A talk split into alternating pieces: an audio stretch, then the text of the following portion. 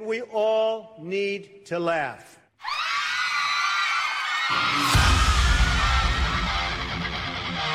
We choose truth over facts.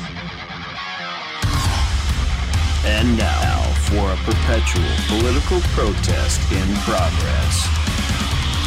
Judge my physical mental fit, my physical as well as my mental fit, fitness. Coffee time. And good morning to the Ammo Can Coffee Social Club Conservative Hour of Power Special Edition. Uh, thank you for hanging out with us uh, last uh, episode when we had the Davids on, David Haig and David Ignell. Uh, after the show, David Ignell and I had a conversation about how we might be able to get his book into more people's hands. And everybody's busy these days, and I know that audiobooks have become a pretty popular way to do that, and, and podcasts like this uh, are a convenient way for us to consume all the massive amount of of uh, information that's constantly being pumped out. Uh, and we got other stuff to do, like, I don't know, change diapers and wash dishes and, you know, get groceries and that kind of stuff. So uh, I, I proposed to David that what we might do if he was game is actually take his book and give him the platform to go ahead and just read it to you in his own voice because who better to read you the book than the author himself? He knows where all the uh, syntax is and where the emphasis should be added. And after all he did all the research. So he owns this information. Welcome back to the uh, the cafe as it were david well, thank you, Jason. Um, yeah, I, I, really appreciate the opportunity uh, that you are giving um, people like myself and, and, David Haig to get the word out about what's going on uh, in our state and in our country. And uh, you know, I uh, I thought your suggestion after the show on Saturday was great. Um, you know, put the book in another format uh, so that people can listen to it as they're as they're doing other things. Uh, so yeah, I, I really uh, appreciate the opportunity. And uh, for for anyone listening to this, um, this is a book that I, I wrote over the summer, and uh, I finished it at the uh, the end of August and posted it on my website, which is poweredbyjustice.com. And anyone who wants to, you know, download it, it's free um, can go to my site and download it, and uh, it's there. And one of the advantages, I think, in you know, if some of the things that you hear on this uh, on this audio book are of interest to you, um, I want you to know that uh, there's about 300 footnotes uh, in the book that support, uh, you know, pretty much everything that I'm saying. And in in the audiobooks, I, I won't be going uh, over those footnotes. So if you want to see the source of something that I say, um, you know, you can go to my book and you can see where I got that from.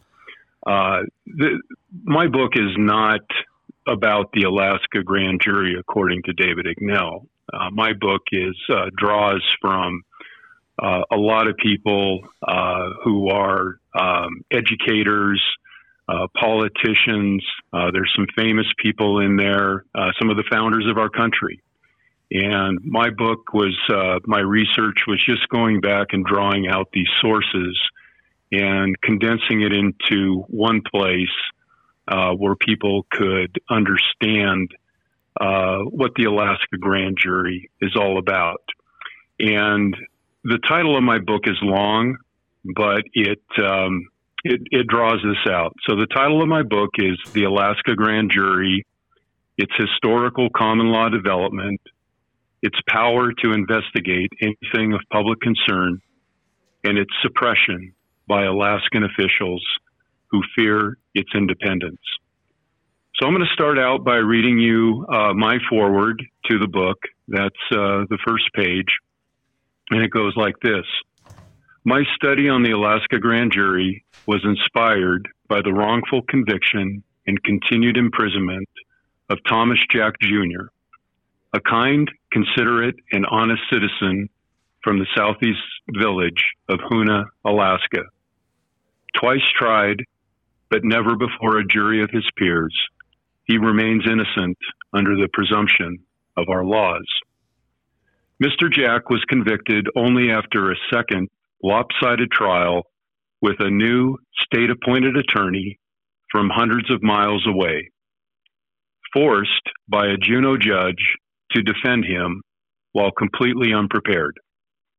Mr. Jack's case exposes the dark side of all three branches of Alaska's state government abusive power and tyranny by the executive branch, political motivations of the judicial branch, and nearly complete indifference by the legislative branch. When presented with opportunities to correct any one of several glaring violations of Mr. Jack's constitutional rights, officials representing these three pillars of Alaska government have repeatedly refused to honor their oaths to uphold the Alaska Constitution. But Alaskans have a fourth pillar of government to help salvage their constitutional rights the Alaska Grand Jury. An impartial body of ordinary citizens, it exists primarily for the purpose of curbing inappropriate government behavior and protecting citizens. As founder Yule Kilcher told his fellow delegates during the Alaska Constitutional Convention, the Alaska Grand Jury may be the refuge of last resort for the people whose cases are not dealt properly by the courts, often for political reasons.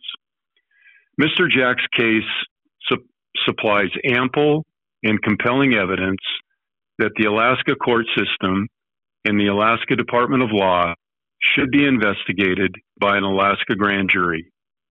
A key witness in his case from Hoonah, a citizen who previously served his country for 25 years and is an unwavering believer in Mr. Jack's complete innocence, stated recently, quote, prosecutors and judges should be obligated to follow the truth, no matter where it leads, unquote. Other examples of government tyranny by these Alaska government agencies have broken through the surface, and undoubtedly many others still lie below. Justice awaits an Alaska grand jury investigation to discern the truth behind these cases and make its recommendations to the public.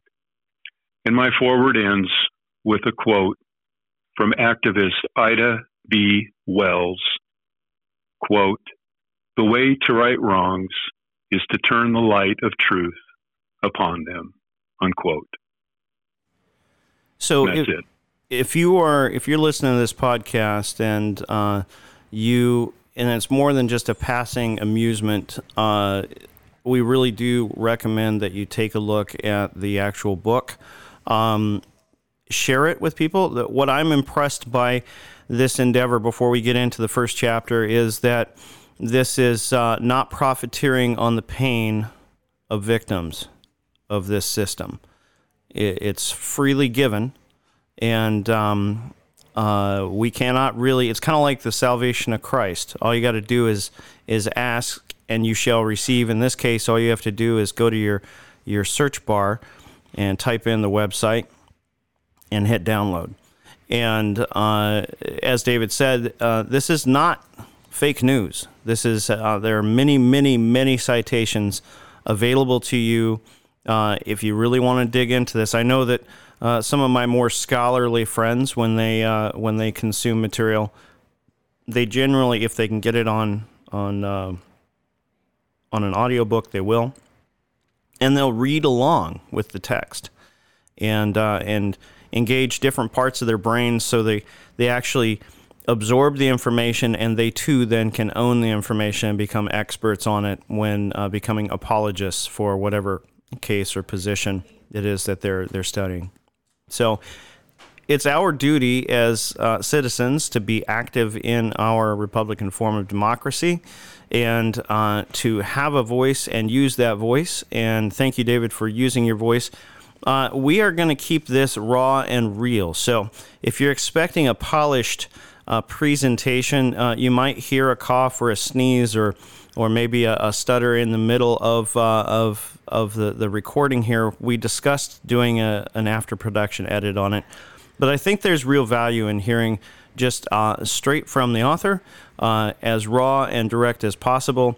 And imagine, if you will, that he's uh, sitting across the table from you with his cup of coffee, and uh, and it's coffee time, and we're going to talk about important matters of our day. So, thank you, uh, David, and I'll let you have the floor. I'm going to tune off here. I will be on the soundboard uh, listening in case anything happens or if there's a, a, a sudden uh, need to take a break. Um, but uh, we're just going to launch into it. And when you listen to this podcast, if you're looking for the whole book, I will be publishing it under special episodes Ignell. And so it'll be special episode Ignell 1 is today and the other uh, 13 will follow. If I'm not mistaken, there's 14 chapters in the book. So uh, thank you, David, and the floor is yours. Uh, thanks, thanks, Jason. Yes, um, uh, I will. Uh, I will just uh, continue. I, I, I, just.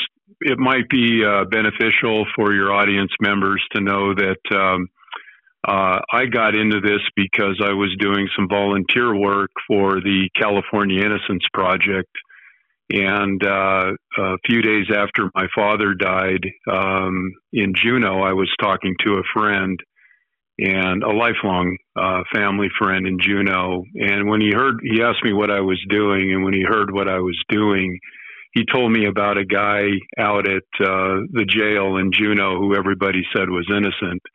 And uh, I didn't know that person. Um, and it turned out that uh, he was from the village of Hoonah.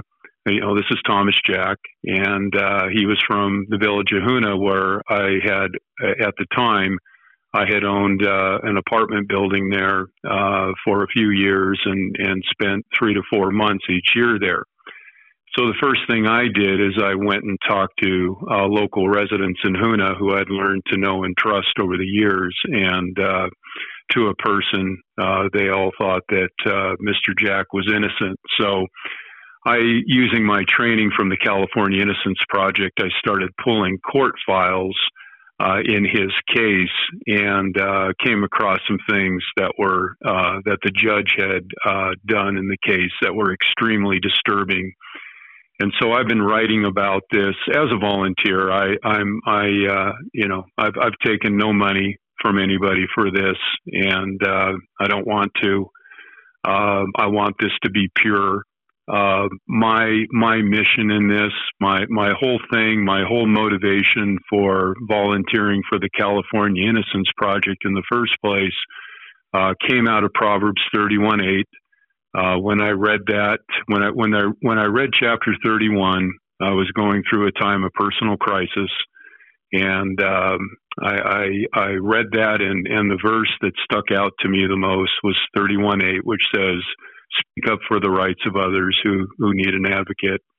So that's what I'm doing here, and and uh, for the last three or four years, I've been working on this project um, and uh, knocking on doors, and um, uh, I'm just so grateful uh, to to people like Jason and his uh, podcasts, which are uh, allowing the truth uh, to to be shown. And uh, this has led to the case of Thomas Jack exposes uh, a lot of things that are wrong in Alaska, and it's the gateway to making things right again. And this this is why. you know, I wrote about the grand jury because uh, all other three branches of government have failed, as I said in my foreword, they have failed to do anything about this egregious uh, injustice. And it's through the grand jury that we're going to right these wrongs. So I will uh, continue now with uh, uh, the next part of my book, which is Introduction and Overview of Chapters. Article 1 of the Alaska Constitution is our state's version of the National Bill of Rights. Section 8 of the article establishes the constitutional protections of the Alaska grand jury. The final sentence of Section 8 reads, quote, the power of grand juries to investigate and make recommendations concerning the public welfare, welfare or safety shall never be suspended, unquote. This specific sentence was cemented by our founders into our Bill of Rights in a convincing 44 to 8 vote at the Alaska Constitutional Convention in 1956. Before that vote was taken, the last convention delegate to speak on the scope of the power embodied in this sentence was John Hellenthal, an Anchorage attorney born in Juneau whose father had practiced law in Alaska since 1905 and had been a territorial judge. Mr. Hellenthal told his fellow founders, quote, the grand jury can investigate anything, unquote. Through the adoption of Section 8, our founders deliberately guaranteed Alaska citizens the continued use of one of the public's most powerful tools to help ensure honest, transparent, and efficient government at all levels. As will be shown in this study, embedded within the last section of Section 8 are nearly 400 years of American common law precedent to investigate and report to the public on matters which affect our public welfare and safety. The final four words of that sentence quote, shall never be suspended, unquote, has special meaning. The grand jury's powers can never be hindered or delayed by government officials. Yet that is exactly what has happened in Alaska for the last 37 years after a Juneau grand jury investigated improper conduct by Governor Bill Sheffield's administration and recommended that he be impeached from office. Following the political firestorm in which our elected senators failed to hold our governor accountable, all three branches of the Alaska government ganged up on the Alaska grand jury to obscure its powers in very subtle ways. The purpose of this study on the Alaska grand jury is to restore its broad powers to prominence in our culture to scrub away the layers of smoke, tarnish, and mud that some misguided officials have tried to obscure it with since this Sheffield affair. For Alaska citizens to achieve justice through the strength of the grand jury's foundation, to be knowledgeable of the high importance our founders placed on it despite its cost, to realize the many benefits a strong independent grand jury provides to the public. To truly understand the broad powers of the Alaska grand jury requires us to go way back in time and trace its development under common law, the form of law most insulated from politics. For those readers who may not be familiar with this term, common law is defined as, quote, the part of law that is derived from customs and judicial precedent rather than statutes, unquote. Common law originated in England and continued its development in America. This is the source of the, quote, power, unquote, specified in Alaska's Constitution. Resting on footings of truth, the Alaska Grand Jury's foundation has been built up brick by brick over centuries of time based on local customs and the will of the people. It developed from necessity into a fortress of independence and freedom from political powers that dominate government. These hallmarks of the grand jury earned it the reputation as the most reliable body for citizens to counter poor or inappropriate government conduct and to promote principles of fairness in the administration of justice. Judge Francis Hopkinson a signer of the Declaration of Independence, called the grand jury, quote, a body of truth and power inferior to none but the legislature itself, unquote. The footings of the grand jury were laid down in England nearly 1,000 years ago to help the king ascertain the truth in criminal charges. Over the next few centuries, an independence gradually emerged to provide English citizens with a forum to protect themselves from prosecutors and judges who abused their power. The independence of the grand jury continued to grow until eventually it began to protect citizens from the king himself. These common law powers remain with us today to help protect us against state officials who don't honor their oaths to the people.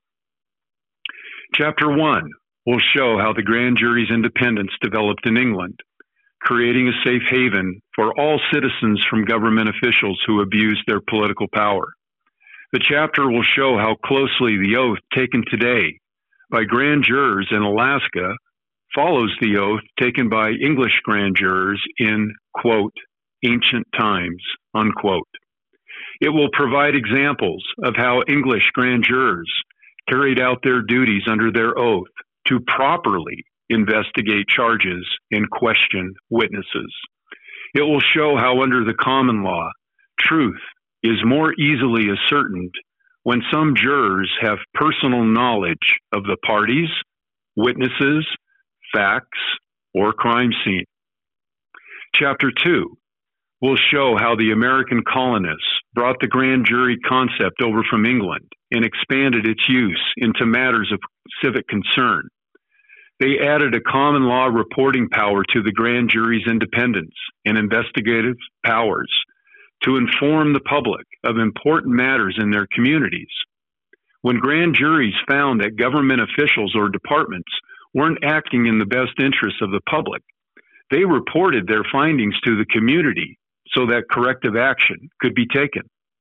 Towards the end of the colonial era, era America grand juries also played a prominent role in the struggle for independence. Chapter 3 will show how grand juries throughout the United States adapted to changing times. They remained a vital component in building and maintaining our principles of democracy and fairness through times of industrial growth, turbulence, and peace. As cities grew, grand juries continued to expose government incompetence and, in some cases, was the only way to defeat corruption. As corporations grew, the grand juries protected citizens from mon- monopolistic activities and price gouging. Chapter 4, as a case study, will document the efforts of grand juries in New York City over decades to battle government corruption and their resourcefulness when government officials tried to stand in the way. Because of the immense power largely immune to political subjugation the, the American grand jury has obviously developed some very powerful enemies over the years. Chapter 5 will show how the common law powers of the grand jury were attacked in some other states leading up to the Alaska Constitutional Convention. Whether these attacks were underwritten by the big government and corporate interests or, quote, fuzzy minded crackpots, unquote, advocating reform Many states saw their common law powers eroded by legislation, and in a few states, the grand jury was abolished. To counter these attacks, some prominent citizens spoke out in defense of the grand jury, and citizen groups were formed. Chapter 6 will take a quick look at the work of two studies completed in the, completed in the 1990s calling for the increased use of investigative grand juries in federal courts and in administrative matters. These authors lament the growing disconnect between American citizens and their governments, recalling the important functions the common law grand jury served in the past. They advocate for its revival to help rekindle citizen interest in government affairs. The latter of these studies is also important for documenting how the enemies of the grand jury have been able to render, render it powerless through seemingly innocuous court rules. This is the danger we face in Alaska today. these court rules can lead to dangerous and fearful consequences, such as is the case in Colorado, where the truth about hazardous nuclear waste near the city of Denver has been suppressed by federal judges for the last 30 years. Chapter 7 of this study will begin to segue into events taking place in Alaska by examining a specific case out of New Jersey in 1952. It is of importance to Alaska for three reasons. First, it documents the historical development of the common law powers of the grand jury just three years before the Alaska Constitutional Convention was held. Second, the case opinion was written by a judge who was known to many of our founders and was recognized on the floor of the convention. Third, this case was used by the Alaska Attorney General 33 years later to support the publication of the Juneau Grand Jury's report in the Sheffield affair. The case was harshly and unfairly attacked by Mr. Sheffield's lawyers in the ensuing proceedings in the Alaska Senate. Chapter 8 presents the thoughts of Alaska founders regarding the necessity of the grand jury and is deservedly one of the longest chapters of this study. It recounts the lengthy floor debate, debate at the 1955 to 1956 Alaska Constitutional Convention on the issue of whether the grand jury should be available to citizens accused of crimes. At least a dozen delegates spoke passionately on this subject, many of whom identified instances of false accusations and prosecutorial bias. It shows that the founders overwhelmingly voted to cement the common law powers of the grand jury into the Bill of Rights, despite its cost to a poor state. The biographies of some of these founders who spoke up during the debates will be briefly sketched to help illustrate the experience they spoke and voted from. Chapter 8 also sets out the convention debate that led to the powerful sentence discussed at the beginning of this introduction, which closes out Article 1, Section 8 of our Constitution. Compared to the powers of the grand juries impaneled by the federal government and the other 49 states, the raw power of the Alaska grand jury ranks among the strongest in the country because of this debate. The Alaska grand jury's constitutionally protected investigatory and reporting power under the common law can't be watered down by legislators, prosecutors, or judges. Its constitutional standing can be amended only by a vote of the people, and therein lies our ability to restore its prominence, prominence today instead of tomorrow. From statehood in 1959 through 1985, the Alaska grand jury regularly investigated and reported on perceived shortcomings of state and local government officials and agencies.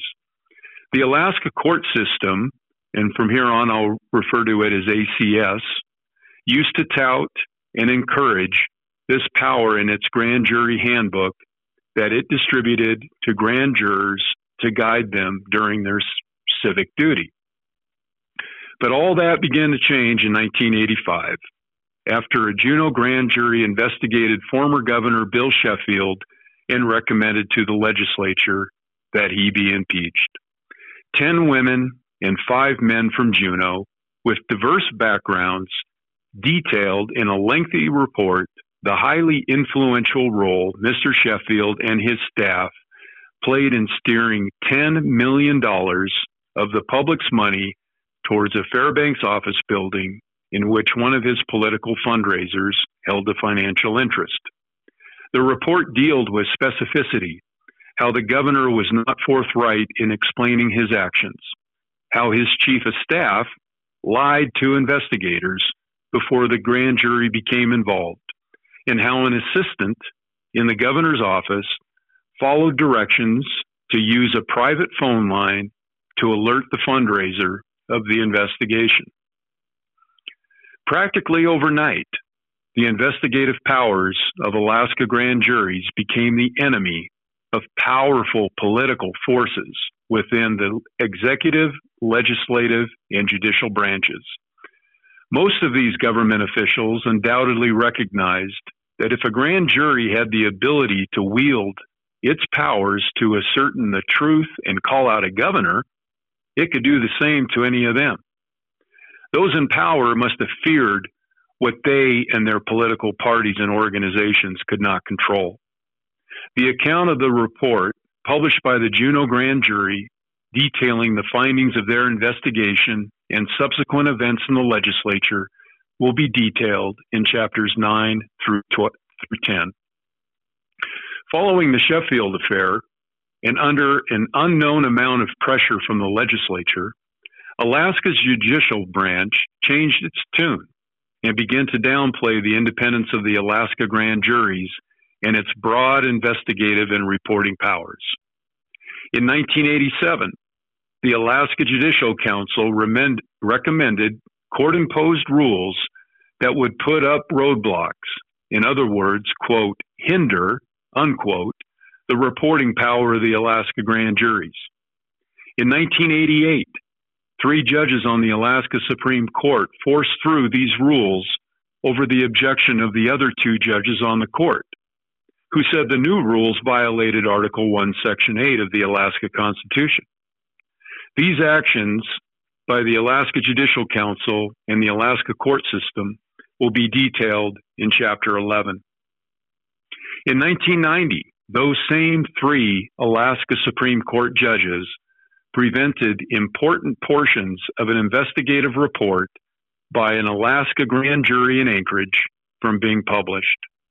The report was critical of Anchorage School District officials who had quietly negotiated a termination agreement with a high school teacher having sex with one of his students. The three Supreme Court the, the three Supreme Court judges scrubbed out names and details from the report shortly before municipal and statewide elections, preventing Alaskans from knowing the truth. Once again, their two counterparts on the Supreme Court said what the majority was doing violated Article 1, Section 8 of the Alaska Constitution.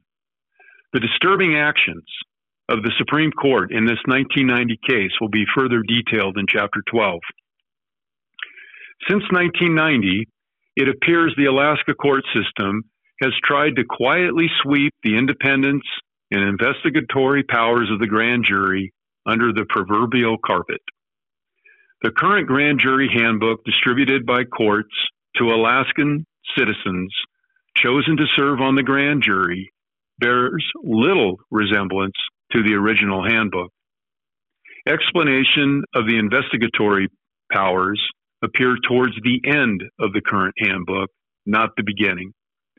Contrary to well entrenched common law, grand juries are now admonished not to research things on their own and told they may be excused if they have personal knowledge of events. Contrary to the, to the original handbook, the ability of the public to approach the grand jury has been removed.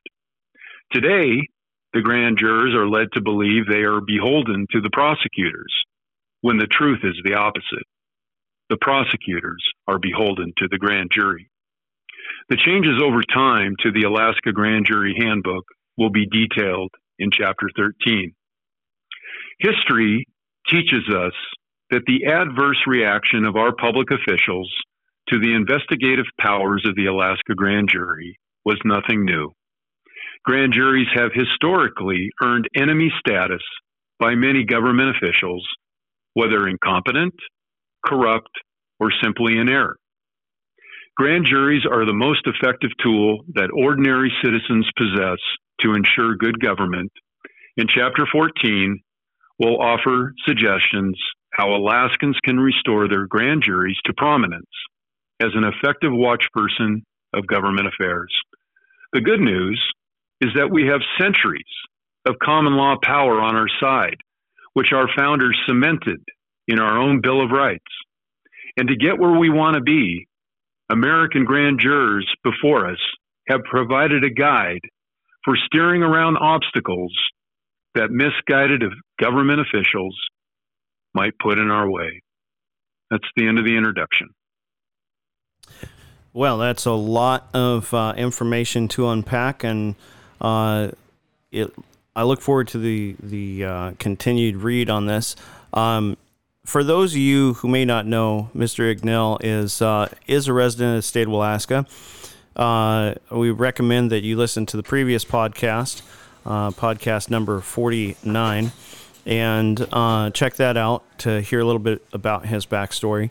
But uh, we are recording his voice over a phone connection. So um, if for some reason the phone has a glitch or an issue in that, that may transmit across the lines here. But we appreciate your tuning in.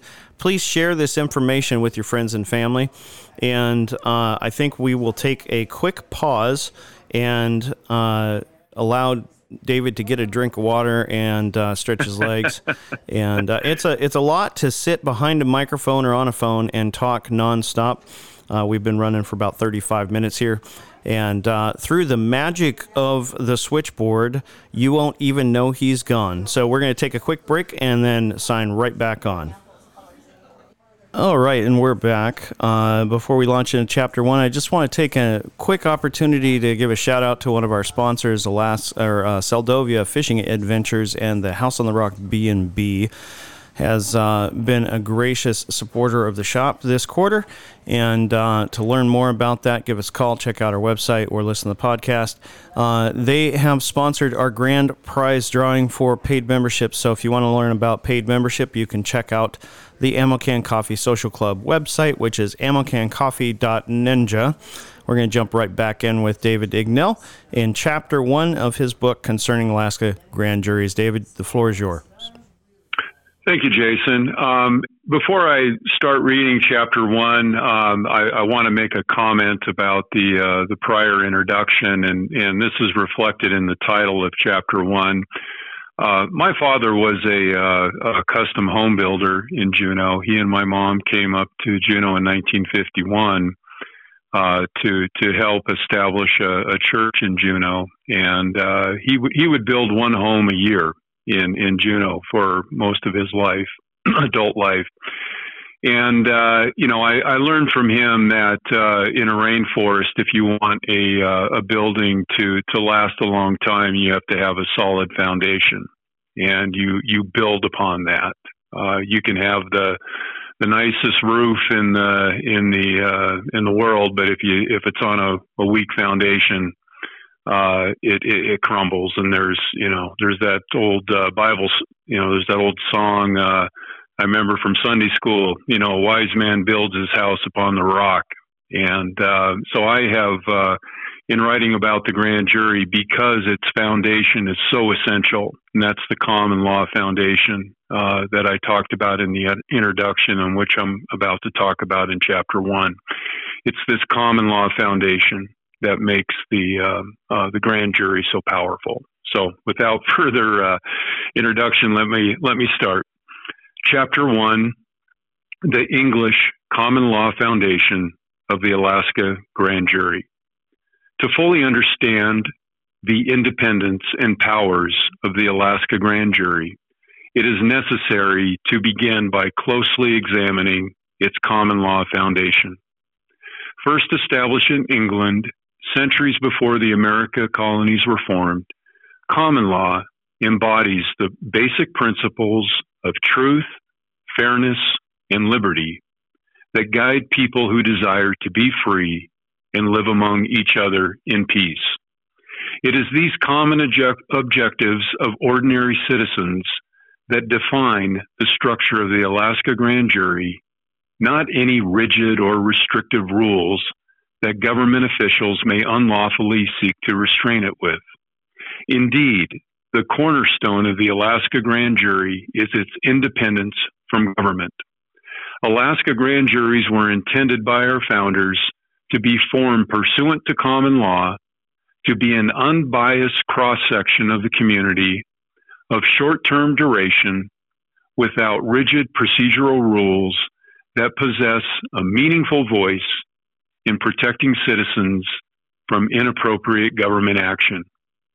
our founders strongly believed it was necessary to cement this common law independence from government into our Constitution.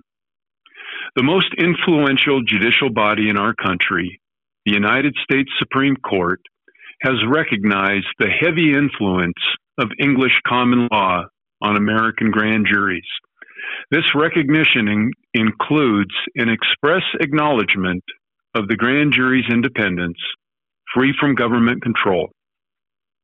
In a 1956 opinion, the same year that the Alaska Constitution was formed, the U.S.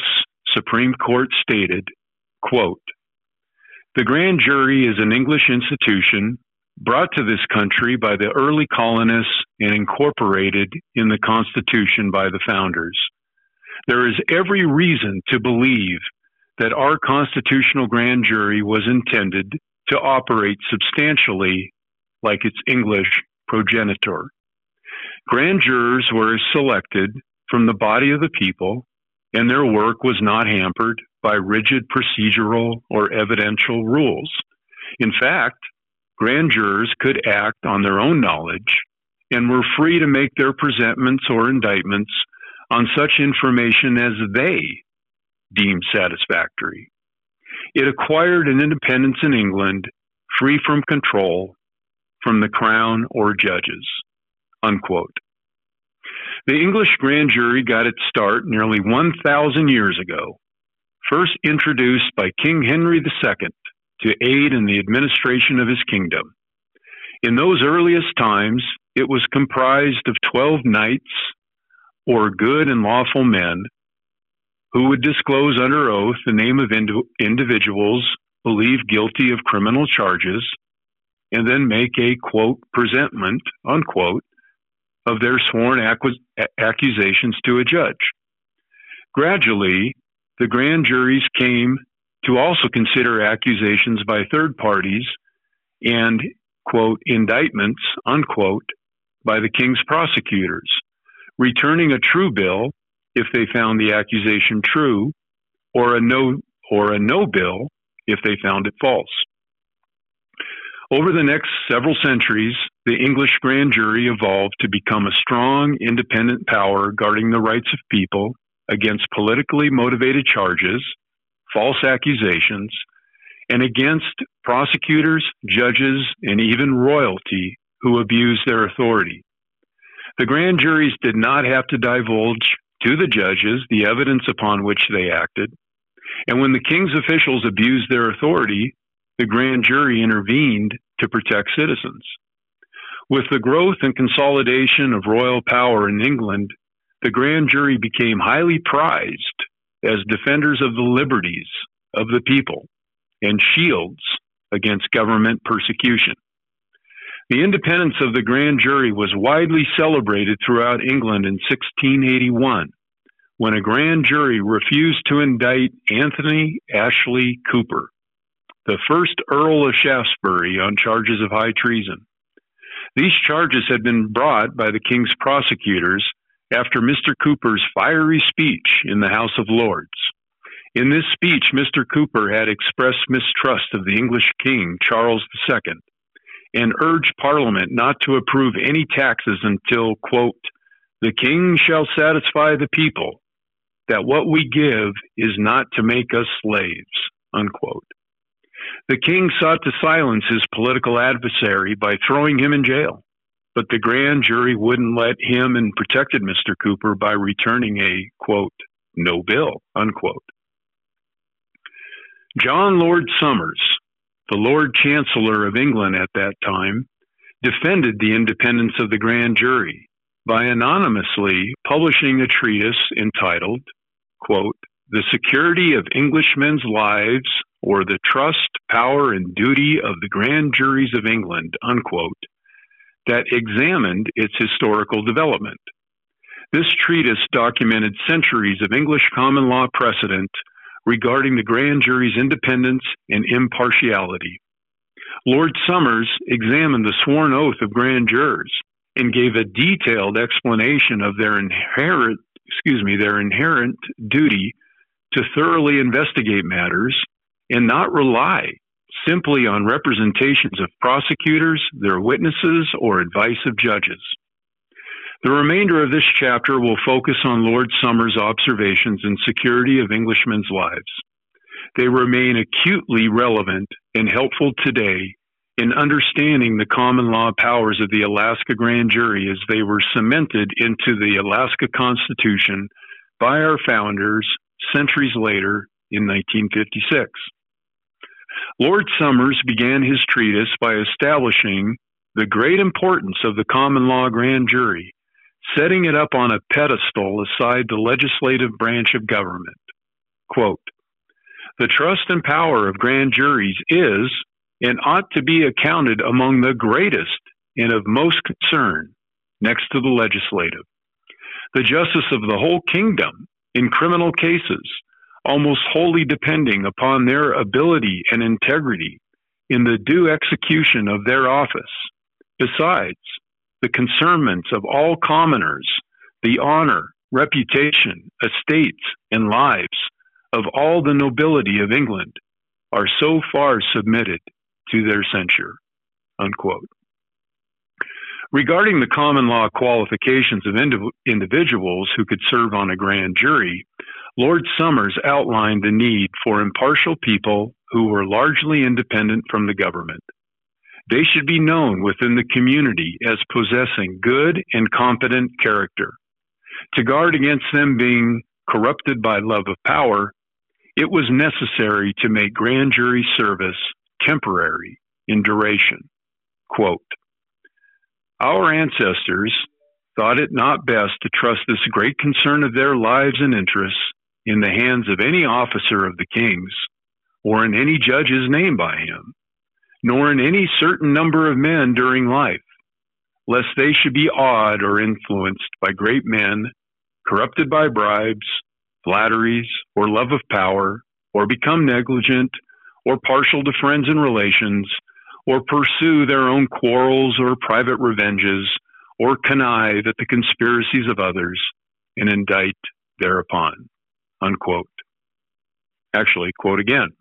Grand jurors ought, by the old common law, to be lawful liege people of ripe age, not overaged or infirm, and of good fame amongst their neighbors, free from all reasonable suspicion of any design for himself or others upon the estates or lives or any suspected criminals or quarrel or controversy with any of them. They ought to be indifferent and impartial, even before they are admitted, even before they are admitted to be sworn, and of sufficient understanding and estate for so great a trust. Unquote. Lord Somers emphasized the necessity of grand jurors to remain independent in their quest for truth and justice, beyond the reach of judges. Good grand jurors will listen to, but not necessarily accept judicial advice. Grand jurors, grand juries have many resources at their disposal. It is their prerogative which resources to pursue and which to ultimately rely on. The sole objective of the grand jury is determining the truth to the very best of their ability. Quote, if it be asked how or in what manner the jury shall inquire, the answer is ready, according to the best of their understandings. They only, not the judges, are sworn to, to search diligently to find out all treasons and crimes within their charge, and they must and ought to use their own discretion in the way and manner of their inquiry. No directions can legally be imposed upon them by any court or judges. An honest jury will thankfully accept good advice from judges, as they are assistants, but they are bound by their oaths to present the truth, the whole truth, and nothing but the truth, to the best of their own not the judge's knowledge. Neither they, without breach of that oath, resign their consciences or blindly submit to the dictates of others, and therefore ought to receive or reject such advices as they judge them to be good or bad. Unquote. Renowned English jurist Sir William Blackstone later echoed Lord Somers' emphasis on the importance of the grand jury's independence from judges and prosecutors to achieve impartial administration of justice. Sir Blackstone observed that even the natural integrity of government officials could be frequently insufficient to overcome their involuntary bias towards others of less stature. Quote, the impartial administration of justice, which secures both our persons and properties, is the great end of civil society. But if that be entirely entrusted to the magistracy, a select body of men, and those generally selected by the prince, or such as enjoy the highest offices in the state, their decisions, in spite of their own natural integrity, will have frequently an involuntary bias towards those of their own rank and dignity. It is not to be expected from human nature that the few should always be attentive to the interests of the many. Unquote. Grand jurors must remain mindful. There will be occasions when the judges who advise them may have an agenda not consistent with truth or justice. Lord Somers singled out the courage of a grand jury who stood up to a judge who had attempted to, quote, usurp a lordly dictatorial power, unquote, to compel them to reach a conclusion contrary to the evidence. Quote, Here was a bold battery made upon the ancient fence of our reputations and lives. If that justice's will had passed for law, all the gentlemen of the grand juries must have been the basest vassals to the judges and have been penally obliged to have sworn to the directions or dictates of the judges. But thanks be to God, the late long Parliament could not bear such a bold invasion of the English liberty. Unquote. The oath sworn by grand jurors was another important topic that Lord Somers addressed in his treatise. Quote, Our ancestors appointed an oath to be imposed upon them, which cannot be altered except by act of parliament. Therefore, every grand juryman is sworn as the foreman in the words following quote, You shall diligently inquire, in true presentment make of all such articles, matters, and things as shall be given to you in charge and of all other matters and things as shall come to your own knowledge touching this present service. The king's counsel, your fellows and your own, you shall keep secret. You shall present no person for hatred or malice, neither shall you leave anyone unpresented for favor or affection, for love or gain, or any hopes thereof. But in all things you shall present the truth, the whole truth, and nothing but the truth, to the best of your knowledge, so help you God. Unquote. Today in Alaska, the following oath, sworn by the grand jurors pursuant to Alaska Rule of Criminal Procedure 6.1C1, still closely follows the common law oath taken by Lord Somers' ancestors. Quote, You, and each of you, as members of this grand jury of the state of Alaska, do solemnly swear or affirm that you will diligently inquire and true presentment make of all such matters as shall be given to you for consideration, or shall otherwise come to your knowledge in connection with your present service, that you will preserve the secrecy required by law as to all proceedings had before you, that you will present no one through envy, hatred, or malice, or leave anyone unpresented through fear, affection, gain, reward, or hope thereof, but that you will present all things truly and impartially as they shall come to your knowledge according to the best of your understanding. Unquote. Lord Somers gave considerable attention to the duties embodied within the grand juror's oath. Each juror had a responsibility to diligently seek out the truth of the matter and to guard against false informers and pretenders. They were required to acquaint themselves with the backgrounds and reputations of witnesses and those accused, and not be ignorant of relevant facts they could inquire of.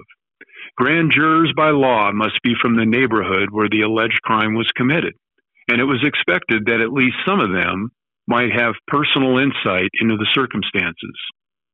These various duties are more succinctly addressed in the following excerpt, which should serve as a useful guide for Alaska grand jurors.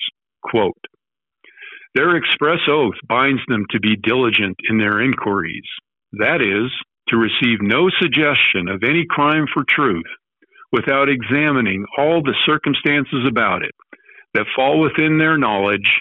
They ought to consider the first informers and inquire as far as they can into their aims and pretenses in their prosecutions. If revenge or gain should appear to be their ends, there ought to be the greater suspicion of the truth of their accusations. Next, the jury are bound to inquire into the matters themselves, whereof any man is accused, as to the time, place, and all other circumstances of the fact alleged. There have been false informers that have suggested things impossible. The jury ought also to inquire after the witnesses, their condition and quality, their fame and reputation, their means of subsistence, in the occasion whereby the facts whereof they bear witness came to their knowledge. Neither may the jury lawfully omit to inquire concerning the parties accused of their quality, reputation, and the manner of their conversation, with many other circumstances, from whence they may be greatly helped to make right inferences of the falsehood or truth of the crimes whereof any man shall be accused. The jury ought to be ignorant of nothing whereof they can inquire or be informed that may in their understandings enable them to make a true presentment or indictment of the matters before them. Tis certainly inconsistent with their oaths to shut their ears against any lawful man that can tell them anything relating unto a crime in question before them. No man will believe, nor can they themselves think that they desire to find present the truth of a fact if they shall refuse to hear any man who shall pretend such knowledge of it, or such material circumstances as may be useful to discover it. Whether that which shall be said by the pretenders will answer the jury's expectations must rest in their judgments when they have heard them.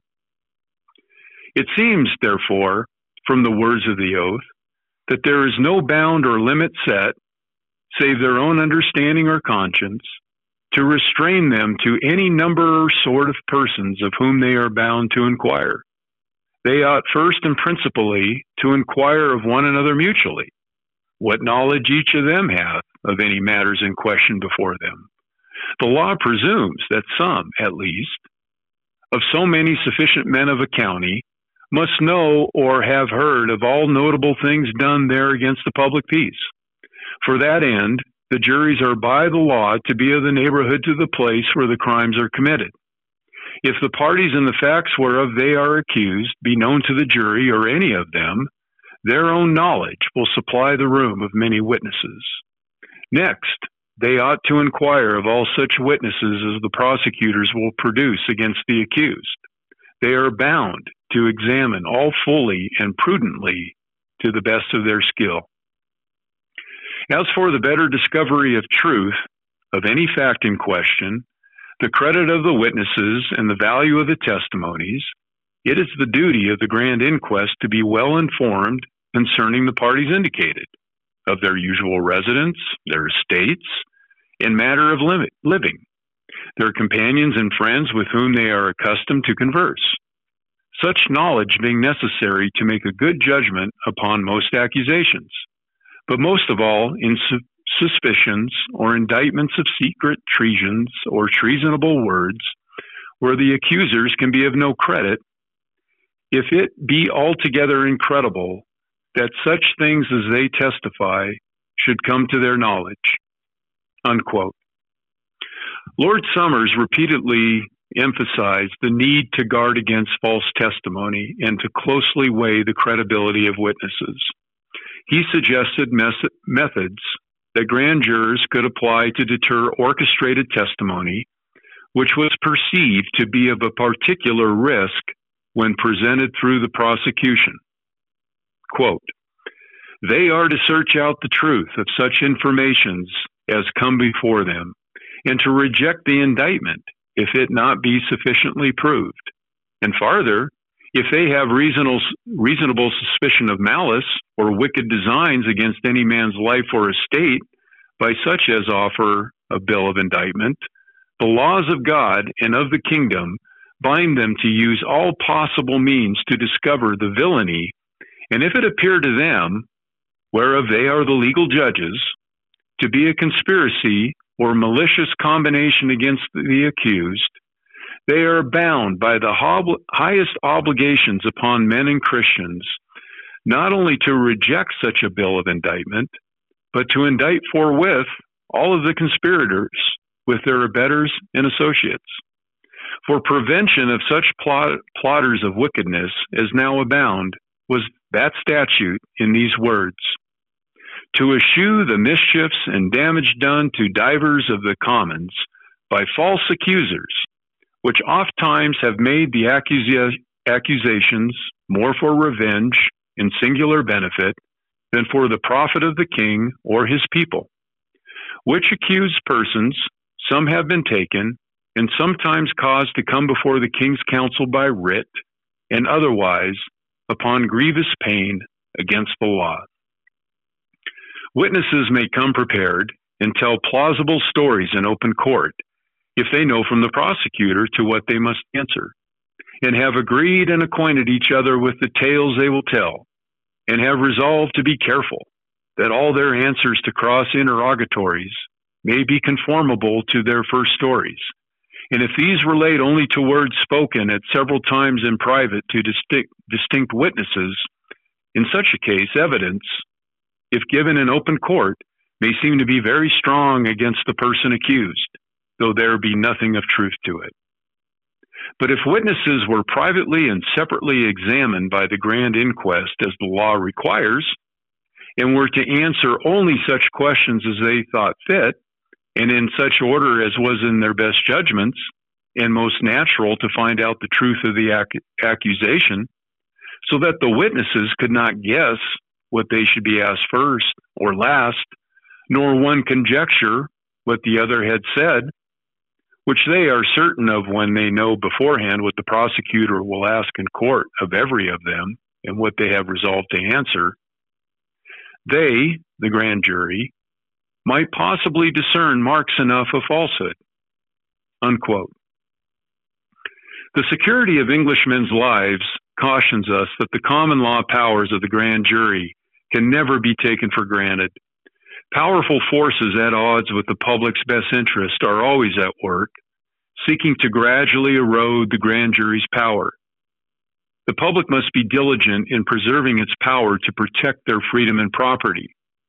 Quote, I know too well that the wisdom and care of our ancestors in this institution of grand juries hath not been of late considered as it ought nor the laws concerning them duly observed, nor have the gentlemen and other men of estates in, in the several counties discerned how insensibly their legal power and jurisdiction in their grand and petit juries, juries is decayed, and much of the means to preserve their own lives and interests taken out of their hands.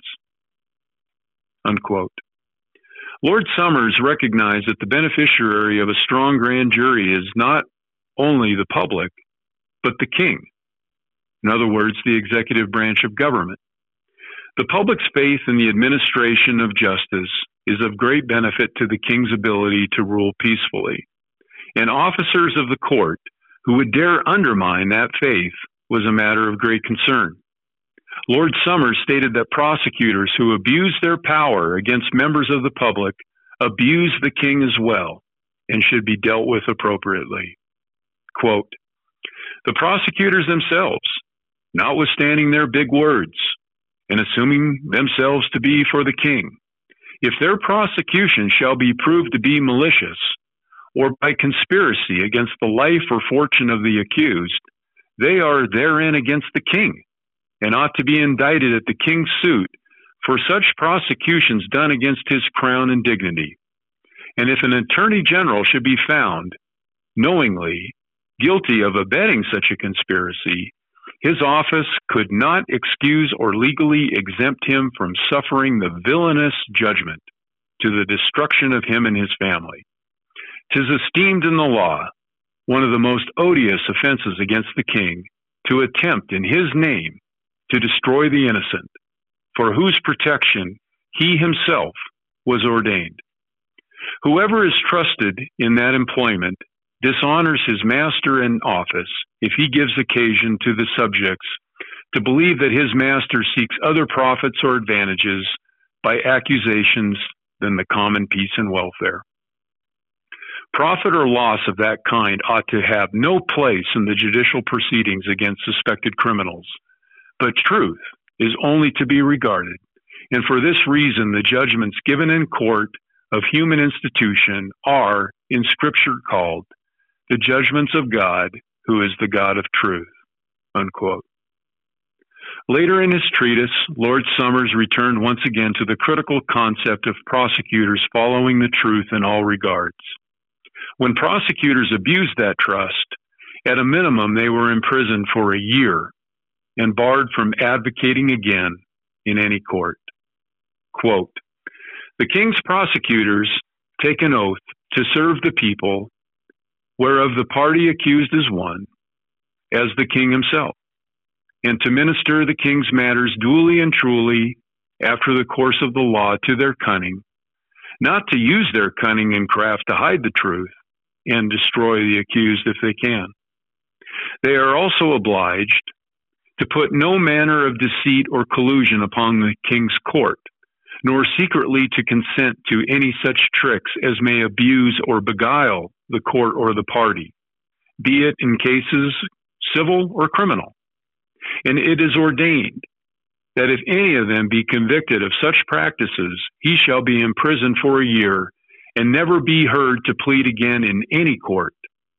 And if the mischievous consequence of their treacheries be great, they are subject to further and greater punishments. Our ancient law book, called the Mirror of Justice, says that every prosecutor is chargeable by his oath not to maintain or defend any wrong or falsehood to his knowledge, but shall leave his client when he shall perceive the wrong intended by him. Also, that he shall not move or proffer any false testimony, nor consent to any lies, deceits, or corruptions whatsoever in his pleadings. Unquote. In addition to prosecutors, Lord Somers also singled out judges as bearing a high level of responsibility for ensuring that justice is meted out fairly. Quote, Judges are required to make diligent inquisition after all manner of falsehoods, deceits, offenses, and wrongs done to any man, and thereupon to do justice according to the law so that in the whole proceedings in order unto trial and in the trials themselves, the thing principally intended, which several persons are severally in their capacities obliged to pursue, is the discovery of truth. Unquote. Lord Somers illustrated this important duty by providing a few examples of English judges who succumbed to corruption or other sinister influences and failed to uphold the king's dig- dignity by perverting justice. The consequences were often severe, at times even capital. During the reign of Edward I in the year 1289, the Archbishop of Canterbury made a speech to Parliament specifying offenses by judges in the land, breaking the Magna Carta, inciting the king against his people, and violating laws against pretense of administrating them. Parliament then found that all but two judges had violated their duties and condemned them to punishments ranging from banishment, perpetual imprisonment, to forfeiture of their estates. 100 years later, during the reign of Richard II, 11 judges were sentenced to death for subscribing malicious indictments against the law and giving false interpretation of ancient laws. Lord Somers wrote that it would be, quote, an endless work to recite all the examples of this kind that are found in our histories and records, unquote, but didn't want to conclude without documenting, documenting the following episode in which two judges were hanged for attempting to undermine the grand jury. Quote, but that of Empson and Dudley, two judges in the early 1500s, must not be omitted. They had craftily conver- contrived to abolish grand juries and to draw the lives and the estates of the people into question without indictments by them. And by surprise and other wicked practices, they gained an act of parliament for their countenance.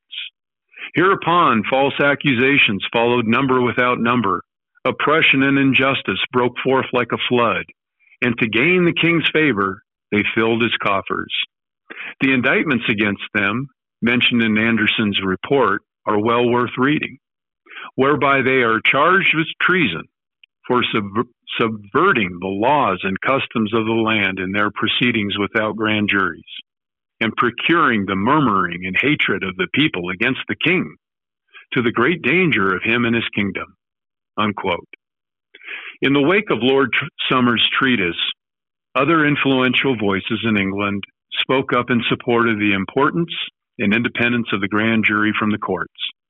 Sir John Hawles, in his pamphlet called The Englishman's Rights, denied the right or power of any court to fine or imprison a grand jury. He also characterized the grand jury as an institution designed to prevent oppression. Henry Care's English Liberty or Freeborn Subjects' Inheritance also emphasized the importance of maintaining the independence of inquests from judicial interference. Bishop of Salisbury, Gilbert Burnet, fluent in Dutch, French, Latin, Greek, and Hebrew, identified the grand jury as, quote, one of the greatest outworks of liberty, unquote. During the second half of the 17th century through the first half of the 18th century, the grand juries in the American colonies began to evolve and build upon the foundation established by their English progenitor. Chapter 2 will address how the colonists expanded the grand jury's role in their lives beyond criminal charges into matters of civic concern. And that's the end of chapter 1. Well, you know, uh, as you were reading uh, there, David, I couldn't help but draw a correlation to, you know, this this idea that knowledge is power, and that those who control knowledge control power and hold power, and ultimate control of power is necessary for tyranny to prevail, and you know, much like uh, the church, the church's history uh, has not always been positive or full of sunshine and rainbows and ponies. Uh, we can look back to the Spanish Inquisition and we can look at different things, crimes that have been perpetrated by those claiming to represent the church. And oftentimes, those crimes were perpetrated by withholding the people's knowledge of the word, not allowing them to read the Bible or to have the word in the common tongue, the common language of the day. And as we listen to you uh, quote Lord Somers and others speaking in this older form of English, you know, for those of us less practiced in reading or speaking in that form, you know, it can be a daunting task to kind of unpack that and uh, and understand it. Uh, that's why I recommend, highly recommend, reading along as you uh, listen to um, David read uh, the words of these these uh, really famous jurors and uh, lawyers and judges and, and clergymen that, that weighed in on, on liberty in this this aspect. Um, yeah, Jason, if I could just interject, I'm I'm really glad that you brought up that point because you know it, it's difficult for me to read Old English, um, and uh, uh, you know must be must be like pulling teeth to listen to. Um, and I would highly, re- you know, and, and I promise. Um, uh, you know, in chapter two, two, we go, we, you know, we go across the pond to, to America. And, and so we, we get away from Lord Somers. But when I wrote the book, you know, I felt it was important to, uh, you know, go word for word what Lord Somers was, was saying because, you know, and, and something that the re- that listeners may not understand is that the Lord Chance, Lord Somers as as the as the chancellor he's like back then he was the equivalent of the US attorney general. I mean he was the voice of law in england at this time. And his treatise is that's that's what makes his treatise so powerful.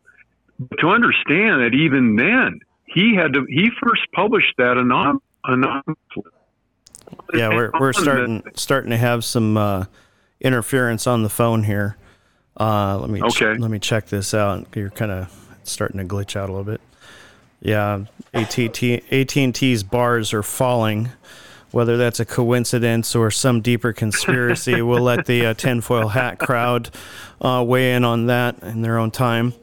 You know, uh, the the correlation I wanted to draw though by by talking about that is I myself have worked with the courts in various capacities over the years as a practicing social worker, carrying a license for 11 years, and then also serving on a licensing board for two terms and, and acting, you know, uh, actually participating in investigations into allegations of, of uh, malpractice and ethics and fraud, um, and then working with uh, administrative court judges.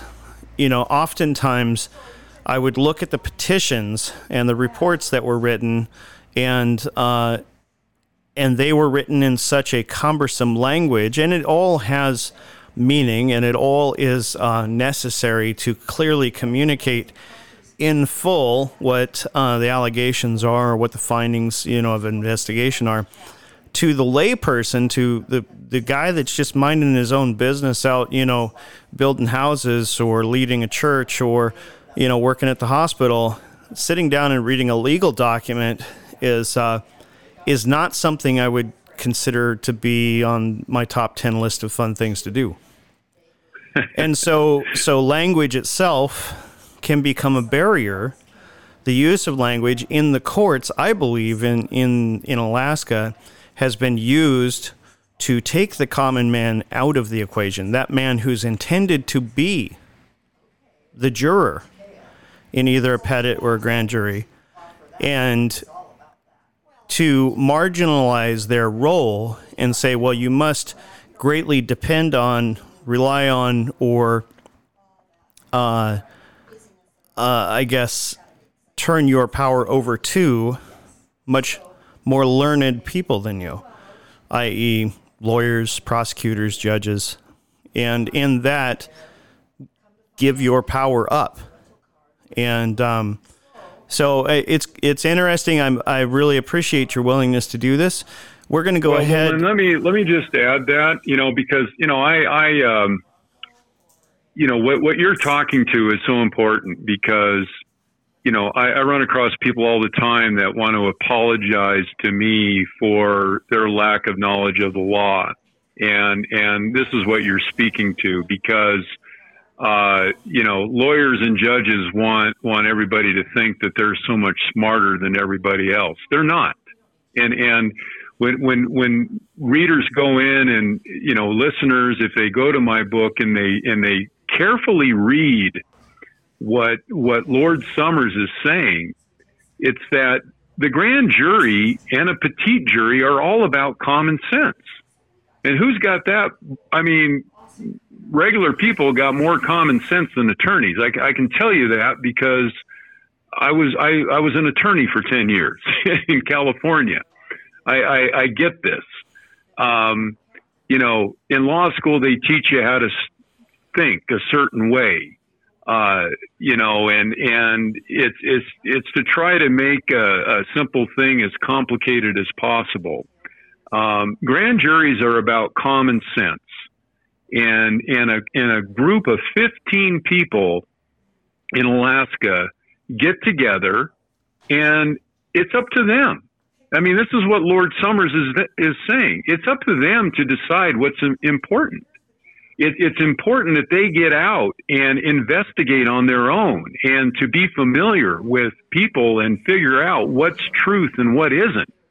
Because I can tell you, for Mr. Jack's case and and other cases, there there's a lot of things that that are brought forward that aren't truth, and so you know there there's a saying that that is is horrible. It says a, a grand jury could indict a ham sandwich you know, that phrase has been around, I think, since the third, 1930s or 1940s. And it's, it's, it's awful because grand juries are, they have a duty to investigate and not to just sit back and fall asleep and listen to what the prosecutor puts in front of them. I mean, you know, what I just read is, is Lord Somers saying, mix it up.